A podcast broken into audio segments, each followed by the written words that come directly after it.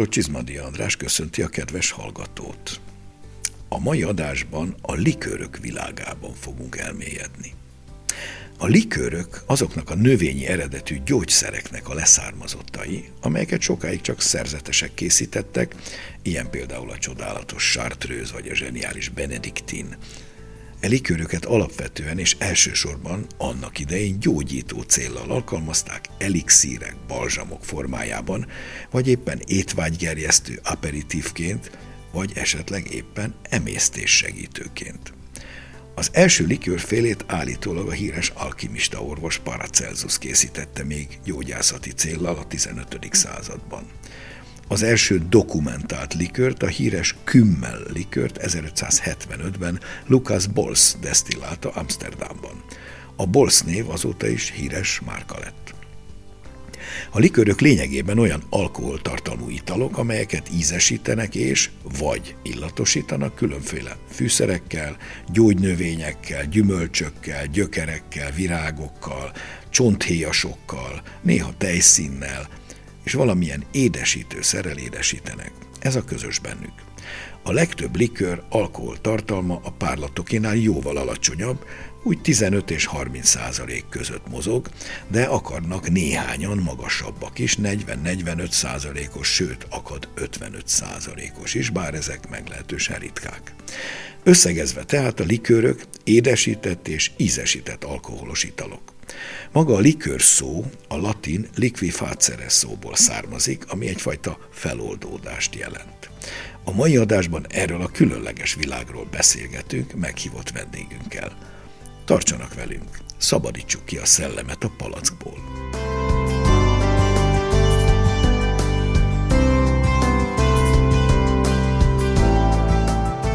Köszöntöm a stúdióban meghívott vendégünket, Pecold Attilát, párlat szakértőt, szomelié kollégát. Köszöntöm a kedves hallgatókat. Attila, haladjunk szisztematikusan. Először is beszéljük meg, melyek a likőrök legfőbb összetevői. Ugye említettük, hogy alkoholtartalom, de milyen alkohol? Legtöbbször egyébként gabona alapú tiszta szesz, hiszen a neutralitás ilyenkor nagyon-nagyon fontos, hogy ne zavarjuk össze az összképet, de elképzelhető, hogy akár egyéb alkoholok, akár pálinka is lehet likőrök alapjául, viszont ott mindenképpen meg fog jelenni a karaktere az összképben. Nyilván, sőt, vannak kifejezetten olyan likőrök, amik például akár konyak alapúak, vagy brandy alapúak, vagy whisky alapúak is, bár ezek ritkábbak. Természetesen, ott viszont az alap szesznek a karaktere, az meghatározza a likőrnek Belejátszik az iszkébe. Mik lehetnek az ízesítők? Tulajdonképpen bármi, amiből ki tudunk oldani kellemes íz- és illathatású vegyületeket, tehát bármi, amit, amit el tudunk képzelni, és ami a földön felelhető. Minden likőr valamilyen szinten édesített, de mivel édesítsünk? Nyilván nem csak cukorral. Alapvetően a cukrot szintén neutralitása miatt szokták használni, illetve ma már azért az ipar az izocukrot az olcsósága kapcsán rengetegszer használja, viszont vannak azért mézzel, illetve egyéb édesszerek felhasználásával készülő likőrök is, viszont a cukortartalomnak természetesen mindig meg kell lennie. Mennyi a minimum, maximum sáv nagyjából? Az Európai Unión belül 100 g a minimum, tehát likőrnek akkor hívjuk, ha 100 g a cukortartalom literenként meghaladja. Amerikában ez 2,5 tömegszázalékra korlátozódik. És a felső határ valahol ott 400 g táján? Valójában a csillagoség, illetve az oldhatóság ami még fel tud oldódni az alkoholban. A likörök készítésére többféle technológia vagy módszer létezik. Hogy mikor melyiket alkalmazzák, nyilván függ az alapanyagtól is, amiből a likör készül. Soroljuk fel most ezeket a főbb likör készítési módokat.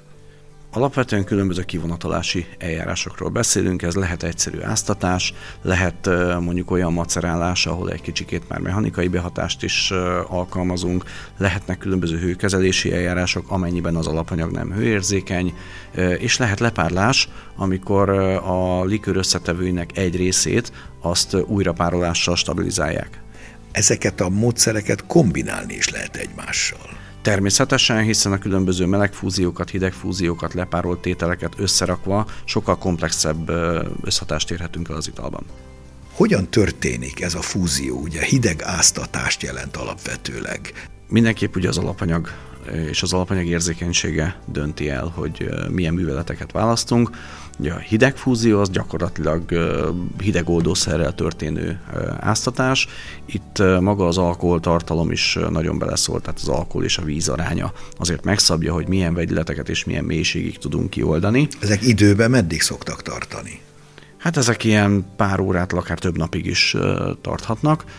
Viszont olyan vegyületeknél, amik mélyebben vannak az ízestőkben, és kevésbé hőérzékenyek, ott célszerűbb egy melegáztatást, vagy, vagy akár egy meleg fúziót végezni, illetve mindezt tudjuk kombinálni olyan eljárással, mint ahogy a gin készül, hogy tulajdonképpen egy magas fokú alkoholba beáztatjuk ezt az egészet. Az kioldja az, az kioldja, és utána úgy stabilizáljuk, hogy gyakorlatilag alágyújtunk, lepároljuk, és ami a lepárlás során az alkohollal együtt átjön, az már stabilan benne is marad majd a likörbe, és majd utólag öltöztetjük fel a többi alkotó résszel.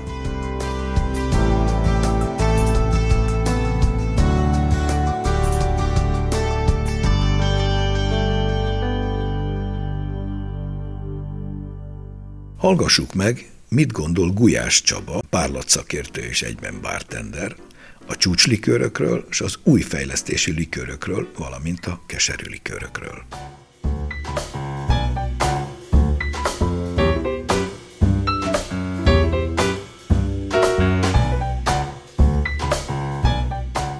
Egész úgy kezdődött, hogy a gyógynövénylikőrökkel, tehát amikor rájöttek arra, hogy a gyógynövények hatóanyagai mennyire jól oldódnak az alkoholban.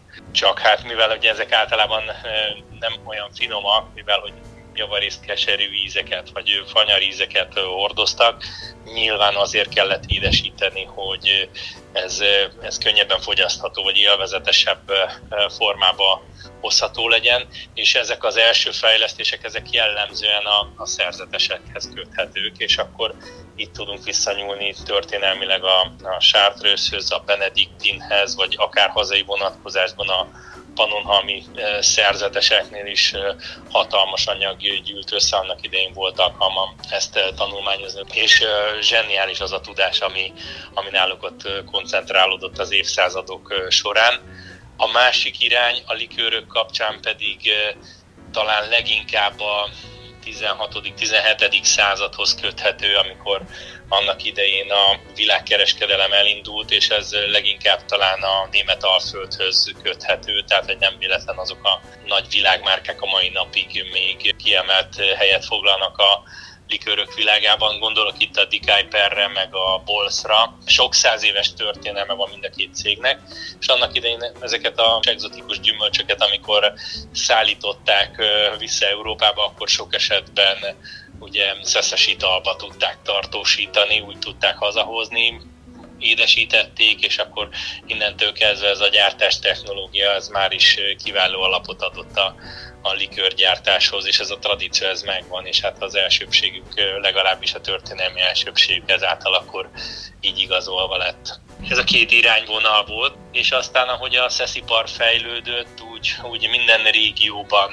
kialakultak a tipikus vagy a különlegesen sikeres variánsok, tehát így a klasszikusok közül Franciaországból talán a Grammányét emelném ki, vagy a Cointreau Grammányé, ugye az konyak alappal készül, a, az északi vidékről, angol száz területről a Drumview, ami nagyon izgalmas és komoly történelmi múltja van, ez viszki alapú, egy ilyen méz, vadmézzel és skót növényekkel készült likőr variáció, de hát a, a déli, déli vidéken, a mediterrán térségben is nagyon népszerűek ezek az italok, az ánizsos italok, minden területnek megvan a, a specialitása a helyi alapanyagokra, a helyi növényekre, gyümölcsökre építve. Milyen új fejlesztésű likőrök vannak? Végtelen ezeknek a tárháza tulajdonképpen a parfüm iparból áthoznak olyan alapanyagokat, amelyek nagyon izgalmasak, és ízpárosításokat vezetnek be a likőrök kapcsán is. Ugye a likőröknél az a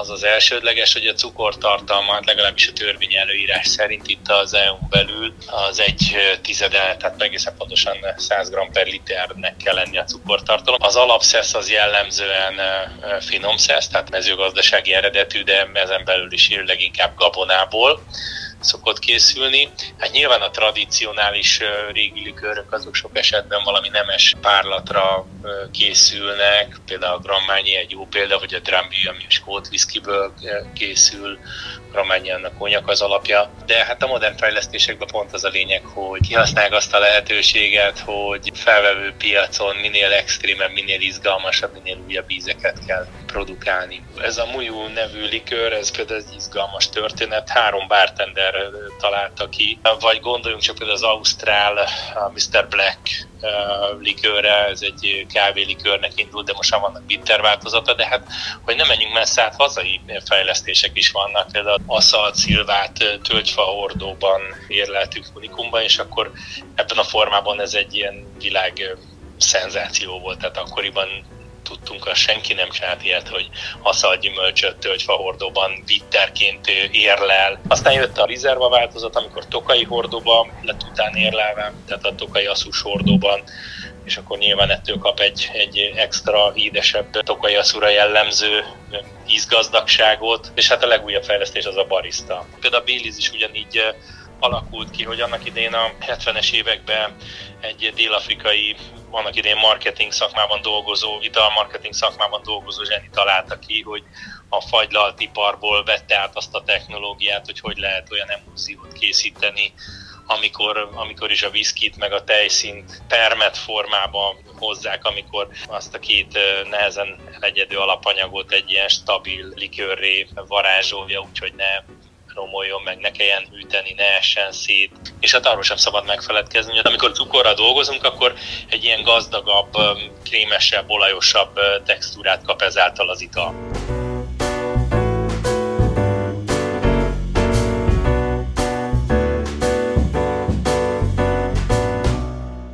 Attila, hogyan használjuk a likőröket, mert hiszen sokféle felhasználási mód lehetséges, nyilván lehet tisztán inni, bár nem tudom, hogy a mai ember mennyire likőrözik. A likőrök legnagyobb felhasználója az a koktélipar. És pontosan ezért ennyire sokszínű a likőrök világa, és ennyire színesek konkrétan fizikailag, mert a koktélokban ők adják nagyon sokszor a színt, az illatot, az alapízeket, és őket öltöztetik fel különböző egyéb összetevőkkel, így mondjuk úgy, hogy mennyiségileg ebbe az irányba fogy el a legtöbb. Azért mindenki ismer egy-két olyan nagymamát, aki mai napig készíti a tojáslikört, készíti a csokilikört, de előfordulhat, hogy a gasztronómiában is, akár a konyhában is használunk ezekből a likőrökből. Egyrészt levesekbe, mártásokba, húsok alá, és hát a desszerteket ne felejtsük ki a sorból, ahol akár magában a desszertben, vagy akár bombonkészítésnél is felhasználjuk őket. Nézzük meg sorban a különböző nagyobb likör családokat, mert azért ezeket is tudományoskodóan be lehet sorolni. Hát a legnagyobb kör talán az egyik fontos, a gyógynövénylikörök családja. Gondolok itt főleg a nagyon nagy sztárnak számító francia Chartreuse-re, meg a Benediktinre. Ők voltak tulajdonképpen az úttörők a liköriparban őrzik ezt a fajta misztikumot is, ami körüllengi őket, és megteremt egyfajta marketinget, egy önjáró marketinget ezeknek az italoknak viszont valóban ezeknek egy részének gyógyhatása is van. A Chartreuse-ről konkrétan saját tapasztalatommal jártam ott, hogy ez a kartauzi szerzetesek Franciaország, Grenoble környékén, a Nagy Chartreuse hegységben, az Anyakolostor, és ezek valamikor az 1500-as években kezdték ezt főzni, valami 130 féle, rengeteg mindenféle növényi részből készül, és lent a hegylábánál van a lepárlójuk, és ott meglátogattuk őket, ahol is elmesélték, hogy hát ott van a raktárhelység, meg is mutatták, voltak, ott voltak különböző rekeszekben a rengeteg hozzávaló, de hogy miből mennyit kell tenni, ezt egyszerre mindig csak három kartauzi szerzetes tudja a receptet, és abból az egyik mindig lejön a kolostorból időnként havonta, amikor épp szükség van, és összeállítja a keveréket egy külön ládába vagy zacskóba,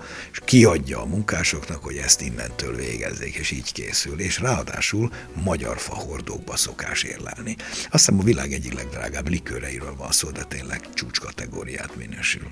A másik nagy család a citruslikőrök, tehát rengeteg citrusféléből, narancsok, citromok, de főleg a különböző narancsok, annak is több változata van. Cointreau, Grand Marnier, Curaçao, Limoncello. Ők azok, akik valójában a koktélipart szolgálják ki a legnagyobb mennyiségben, hiszen ugye egy limonádéhoz hasonlóan friss üdeízeket tudnak becsempészni, amellett, hogy azért például limoncello nagyon sokszor önálló felhasználása is van. Annak idején az itáliai nyaralások alkalmával rengeteg ilyen fogyott még úgy mondjuk a 80-as évek közepe vége felé, Picit ma már ezek a közvetlen felhasználású dolgok kezdenek kikopni, de nem tűntek el teljesen, viszont mivel egyre komplexebb és egyre bonyolultabb koktélokat találnak ki a bartenderek, azért ezek soha nem fognak eltűnni a polcokról. Gyümölcsökből készült likörök is óriási változatosságban vannak jelen a világpiacon. Ezen likörök közül nekem személyes kedvencem a sámbor, ami ugye egy fekete mána. Önmagában lehet, hogy egy kicsikét talán nehéz, de ha egy pici savat adunk a háttérbe, akkor olyan gyönyörű italokat lehet belőle készíteni, hogy megszólal. A következő kategória a krémlikőrök, de itt különbséget kell tennünk a krém nevű és a valódi emulziós krémlikőrök között.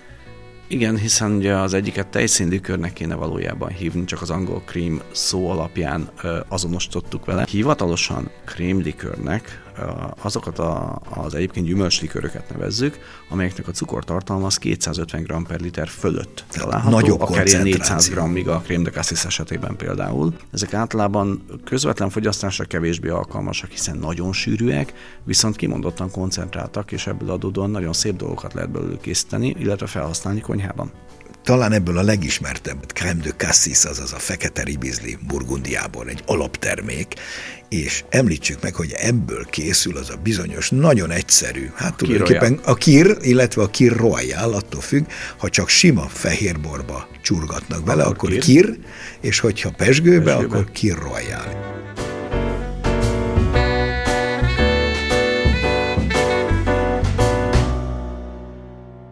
Nagy Zoltán, a butikbár tulajdonosa, a likörök szerepébe avat be minket a koktélok világában.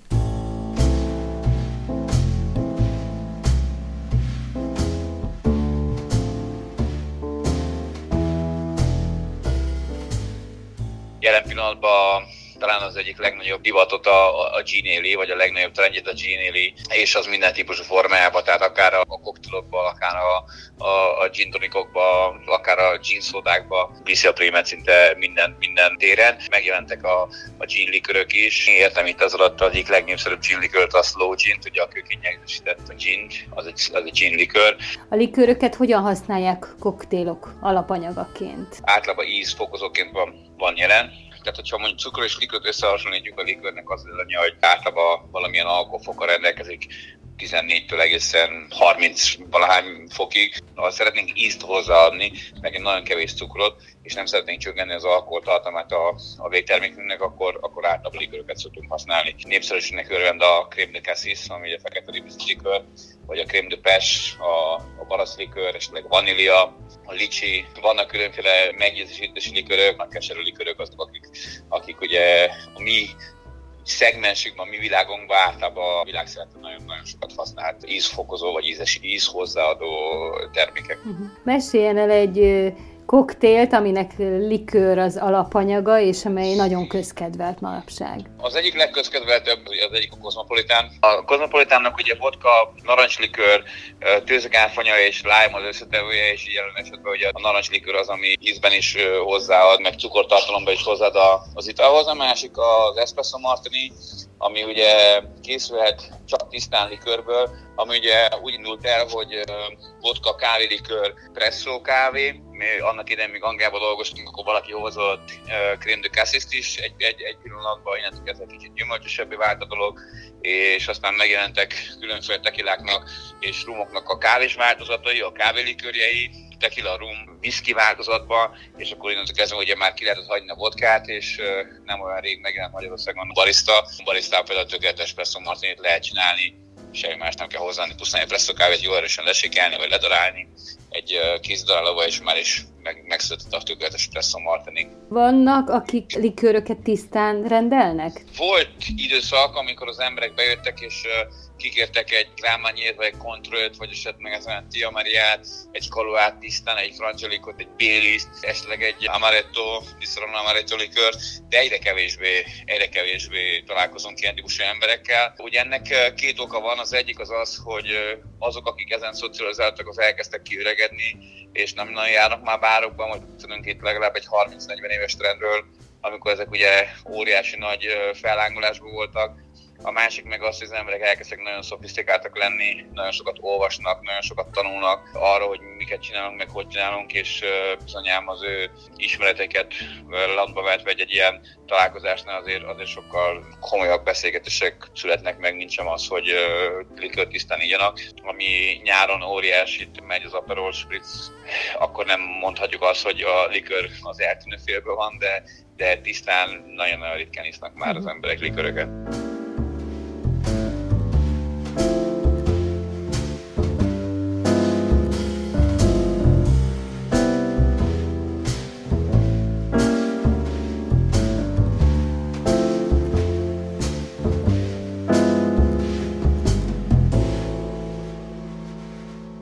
Attila, beszéljünk a kakaó, kávé és egyéb csonthéjasokból készült likörökről, mert ez egy további családot jelentene, nem is akármilyen családot. Nekem hirtelen a kálua ugrik be, mint egyik klasszikus, vagy az amaretto, esetleg a Mozart csoki likör, teljesen jók ezek. Most már nagyon sokan vannak a piacon, hiszen amiket te említettél, klasszikus márkák, és nagyon sok picikét mondjuk kommerszebb ital is megjelent ma már ebben a stílusban, hiszen ezek pont azok az italok, amiket közvetlenül szeret fogyasztani a, a Igen, ezeket talán kevésbé koktélozzák, vagy legalábbis lehet, hogy is. de kevesebb. Ezeket inkább tényleg otthon vacsora után, esetleg egy ilyen kis esti beszélgetéshez, vagy Akár kávé mellé. mellé is? Akár kávé mellé, hogy hát ha, ha nem vesznek össze az ízek, akkor lehet őket használni. Főképp akkor ugye a kávé alapú dolgokat tudnám javasolni, de akár egy sütemény mellé egy kis csoki likőr, az tökéletesen működik. Nevesítsünk belőlük egy-kettőt. A káló az a klasszikus nagy kávélikőr. Igen, illetve uh, ma már azért a másiknak klasszikus a Galliano, aki egy teljesen más uh, vaníli alapú likört készített, ő is uh, készít espresso alapú likört, de meglepő módon erre a vonalra még nagy klasszikus italgyártók is ráhúzottak, hiszen létezik rum alapú kávélikör, illetve tequila alapú kávélikör is, ami kimondottan a kávé mellé való felszolgálást, illetve a kávé koktélokat célozzák meg. Az itáliaiaknak van a Fra Angelico-ja, ami viszont egy mogyoró mandula. Főképp mogyoró, úgy emlékszem az alapja egy kicsikét kesernyésebb ízhatással, és hát ahhoz azért mondjuk szeretni kell a magának a magyarónak a kesernyéjét. Végezetül térjünk rá egy nagyon fontos likörcsaládra, ezek a gyomorkeserűk, hívhatjuk bittereknek, vagy bitter likörnek, ennek óriási választéka van, egyre nagyobb, ezek közül néhány nagyon népszerű, nem biztos, hogy a legméltóban népszerű, de ja, ha az unikumra gondolunk, a kedves hallgató mindjárt képben lesz, hogy ennek a családnak rengeteg tagja van, ágazó, megkockáztatom, hogy minden italkészítő nemzetnek megvan a maga bitter változata, sőt több is nem egy. Itáliában nagyon sokféle van. Meséljünk ezekről. Fontos megkülönböztetni, hogy az igazi bitterekben vagy nincs cukor, vagy minimális vagy a cukortartalom, és azért hívjuk külön bitternek, illetve bitter likörnek, mert viszont vannak olyan ö, bitter alapra készülő likőrök, amik bőven meghaladják a 100 g cukrot, tehát teljesítik a, a, az EU előírást, viszont ők teljesen más ízhatással rendelkeznek, ott a cukor nehézzé, egy kicsit olajossá, sokkal kerekebbé teszi az ízeket, nem lesz meg benne az a, az a markáns keserű jelleg, mint ami egy rendes bittert jellemez. Pedig egy igazi bittert épp az kellene jellemez ezzel, hogy keserű legyen. Nyilván kell bele többnyire azért is tesznek édesítőszert, mert a legtöbb ilyen, ilyen növényi alap, amiből ez készül, az annyira keserű lenne, hogy talán ihatatlan is magában, vagy legalábbis kevesen bírnák. De ugyanakkor én úgy érzem, hogy a legfontosabb itt azt eltalálni, hogy a megfelelő keserűség mellé éppen csak annyi édesítő ellenpontot adjunk, amitől ihatóvá teszi, de nem nyomja el ezeknek a jó drogoknak az ízét. Valójában a fogyasztóközönséget szélesítjük azáltal, hogy egy kicsit több cukrot adunk Igen. hozzá. Láthatóan ezek a népszerűbbek. Akinek rendesen fáj a gyomra, és klasszikus értékrendet vall, azért meg fog inni egy rendes cukormentes bittert is de mondjuk nem mindenki szereti ezeket a nagyon erőteljesen, hosszan megmaradó keserű ízeket. Nekik jó, ha van benne egy picike cukor, és innen már csak egy lépés, egy marketing lépés természetesen az, hogy csináljunk belőle egy sokkal nagyobb cukortartalmú, széles közönségnek nagy marketing háttérre értékesíthető olyan terméket, ami pedig már tulajdonképpen a, a tömeg verziója lesz annak, amit annó kitaláltak. Ami viszont nagyon komoly, az olaszok Fernet Brankája. Gyomrokat helyre rakni képes bitterről van szó. Személyes kedvencem a Riga Balzsam, amivel jó évtizedet találkoztam először, és igazán komoly gyomor problémákat tud megoldani.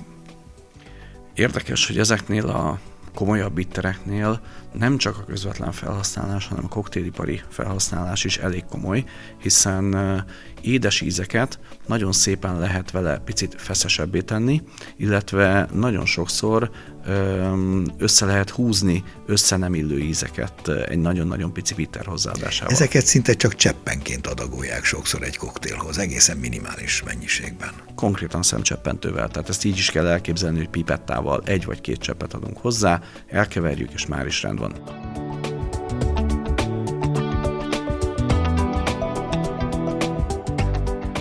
Megköszönöm Petzold Attilának a szíves közreműködést a mai adásban is. Én köszönöm meghívást.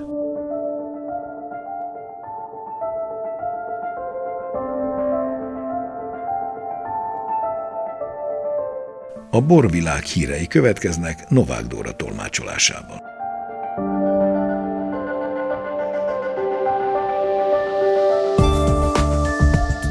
A Budafoki Sós István Borászati Technikumban rendezték meg a 17. Magyarország legjobb újbora borversenyt.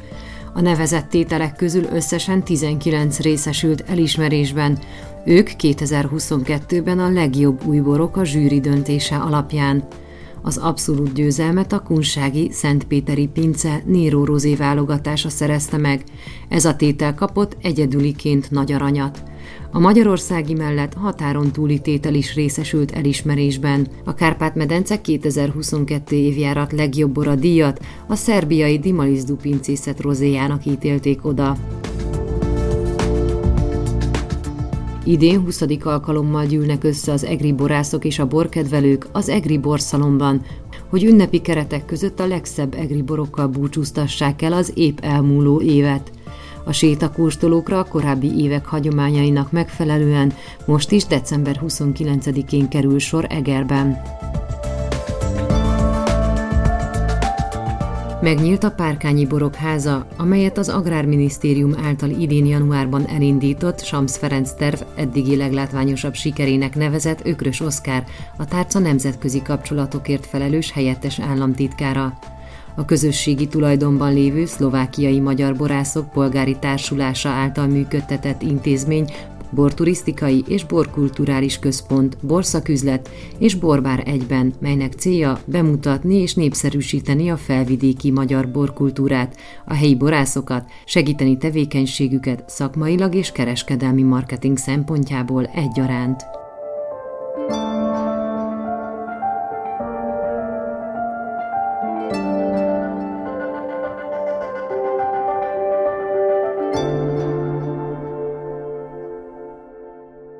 Mai műsorunk véget ért. A hangmérnök Bolgár Jonatán nevében is megköszönöm figyelmüket. Szép napot, jó párlatokat és jó koktélokat kívánok. Dr. Csizmadi Andrást hallották.